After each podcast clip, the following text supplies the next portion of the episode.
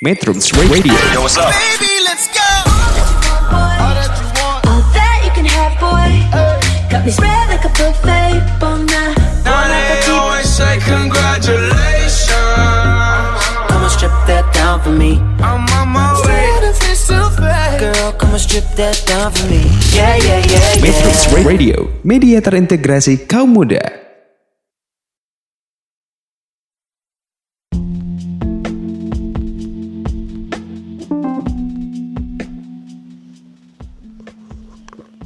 masih sangat jelas dalam ingatan saat kami pertama kali bertemu.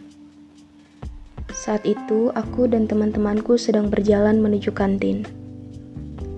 Tiba-tiba, kami bertabrakan hingga aku terjatuh dan mengalami luka ringan di tangan. Maaf, maaf, kamu gak apa-apa? Hmm, gak apa-apa kok. Tangan kamu berdarah, aku antar ke UKS ya. Lelaki itu lantas mengantarku ke UKS dan meminta maaf berkali-kali atas kejadian itu. Keesokan harinya, aku mendapati sebatang coklat yang ditempeli kertas bertuliskan permintaan maaf di laci mejaku. Aku tersenyum, lalu menyimpannya. Kelas pun dimulai. Hingga tiba saat jam istirahat, aku berjalan sendiri menyusuri koridor. Aku melihatnya. Lelaki berbadan tegap dan memiliki senyum yang sangat manis. Dia yang menabrakku kemarin. Tanganku refleks melambai kepadanya. Lalu, dia membalasnya dengan senyuman yang sontak. Hal itu membuat jantungku berdegup kencang. Belum selesai dengan detak jantung, dia datang menghampiri. Hei, maaf ya soal kemarin, katanya sambil tertunduk tanda menyesal atas kejadian itu. Ah, nggak apa-apa kok, jawabku. Oh iya, kita belum kenalan.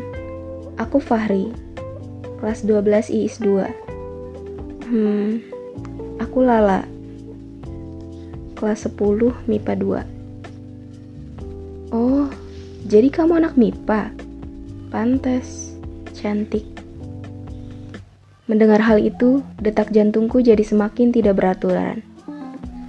Tanpa berpikir panjang, aku memutuskan untuk kembali ke kelas dan tidak melanjutkan percakapan ini sebelum dia menyadari kesalah tingkahanku. Seiring berjalannya waktu, hubungan kami menjadi semakin akrab.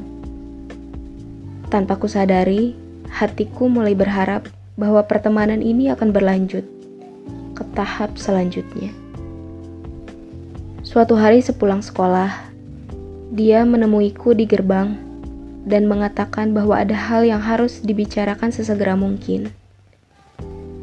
Akhirnya, kami memutuskan untuk pergi ke cafe waffle, tempat kami biasa bertemu dan menghabiskan waktu bersama.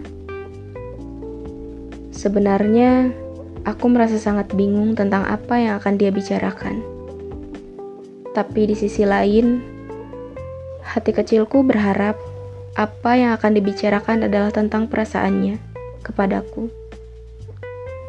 Namun ternyata semua tidak sesuai harapan.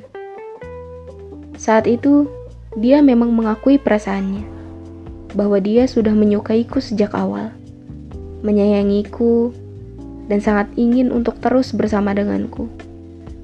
Selain itu, dia juga membuat pengakuan lain bahwa dia sudah punya kekasih yang sudah bersama-sama dengannya sejak dia masih duduk di bangku SMP.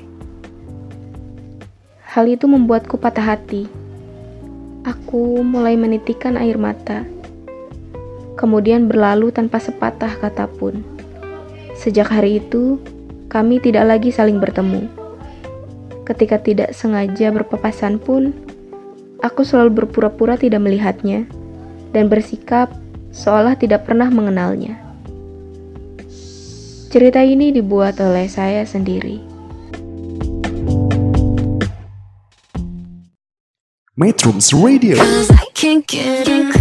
Media terintegrasi kaum muda good enough.